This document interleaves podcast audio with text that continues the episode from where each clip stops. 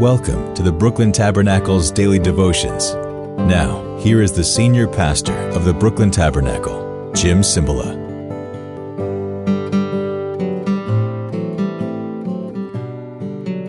Shalom, annyeonghaseyo, and nihao. All good mornings to you in a couple languages that I've learned. And oh, don't forget, Ohio. You know what? Somebody in our church who's Korean gave me ginseng. I've never had ginseng in my life. They said, no, that'll help you. They noticed I was struggling with my throat and this thing. I didn't know that you were supposed to take it just once a day. It comes like in a tube and you squeeze out the tube into some hot tea or something. I didn't know that. And I wasn't feeling good that day. And my wife's away in Florida and I'm eating bologna sandwiches. I took three. And someone told me, no, you don't take ginseng three times in a day. I was wired. I was laying in bed at night, mm, like that. Oh my goodness. See, you got to know directions. Things can be good for you, but you have to understand the dosage, right? One great thing about Jesus, you can't overdose on Jesus or the Word of God. We're going to read a lot of Old Testament verses now because the writer to Hebrews is contrasting the greatness of Jesus, his superiority over angels. They must have got caught up with angels. You know, oh, angels. To which of the angels did God ever say, Hebrews 1 5, quote, You are my son, today I've become your father. That is found in Psalm 2, verse 7. Or again, I will be his father, and he will be my son. That's from uh, 2 Samuel 7 14. And again, when God brings his firstborn into the world, he says, Let all God's angels worship him. That's found in Deuteronomy 32 43. In speaking of the angels, he says, He makes his angels spirits and his servants flames of fire. But about the Son, he says, that verse, by the way, was in Psalm 104. But about the Son, he says, Your throne, O God, calls the Son God. Your throne, O God, will last forever and ever. A scepter, a sign of rule.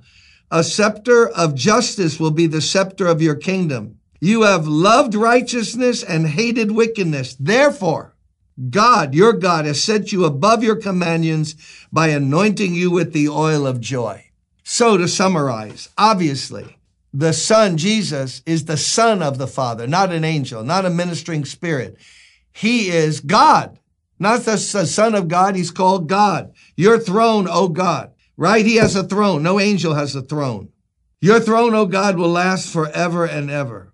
Oh, I'm just thinking now. You know what? All these fads, I remember happened in our own church. That was shame on me. But 20 something years ago, a guy was invited to preach by me and I had heard about him. He read a book and he just walked uh, up and he started talking. He didn't quote from the Bible. He said, uh, Two years ago, I opened the front door and an angel walked in my house. He's about six eight. He had blonde hair.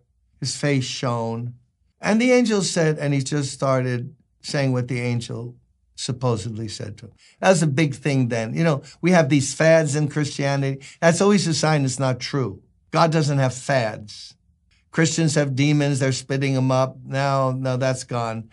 No, now angels are talking. No, no, no. And God's filling teeth now. He doesn't put new porcelain in, which you think he was doing. No, no, he does. He does dental work. He does inlays uh, feathers were uh, uh, were left by some angels in the meeting. Yeah, gold dust. Think of all the stuff just in the last 25 years. And then it disappears. Like God stopped doing it. He got tired of it. I don't want to hear what some angels supposedly said to you. I want to know what Jesus said. God has spoken to us in these last days in his son. Tell me about Jesus. More, more about Jesus. More, more about Jesus. More of his saving fullness see more of his love who died for me. Something like that. Jesus. Be a Jesus person. If it doesn't end up glorifying Jesus, bye, bye, bye. No, you're trying to get glory for yourself, preacher, or your denomination, or your so called prophetic anointing. Stop it. We want to hear about Jesus. Sirs, we would see Jesus. That's written on the back of the pulpit of a well known church in, in the Midwest. And I was being uh, introduced to speak there, and they have it where only the speakers can see it. And it says, Sirs, from the gospel, Sirs, we would see Jesus. We want to see Jesus. It's a reminder get up and preach, but please tell them about Jesus. Not Elijah, not Moses, not principles from Proverbs. Get it to Jesus, please. He's the exact image of God. He is God. There's life in his name, power in his name.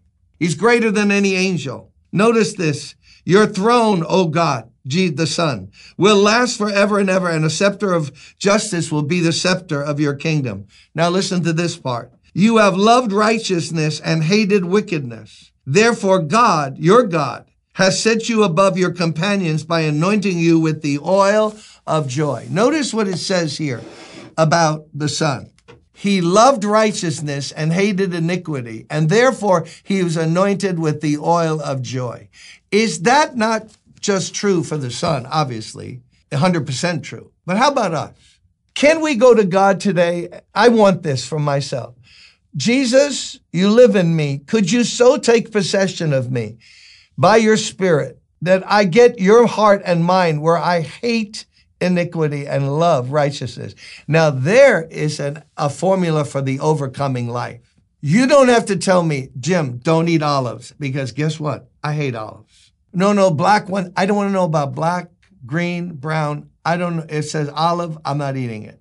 So you don't have to give me any don't eat olives because I don't like them. You don't have to tell me, please, like cold watermelon on a hot summer night. You have to tell me that.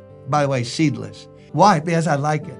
Isn't that something? God wants to put that in us where we love righteousness, not struggle for it, but love it. Love the right, hate the wrong. Now, I can't have that in myself. No, I'm the opposite.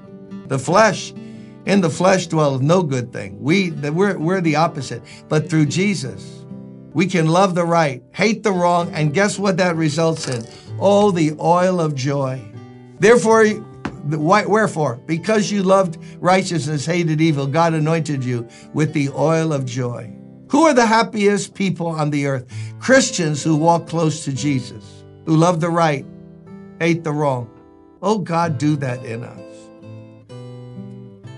With God, nothing is impossible. Why would He come to live inside of us unless He wants to possess us to the point where we act like Him, talk like Him, think like Him, feel like Him? Do it, Lord, in Jesus' name. See you on Monday. Read ahead the rest of the chapter.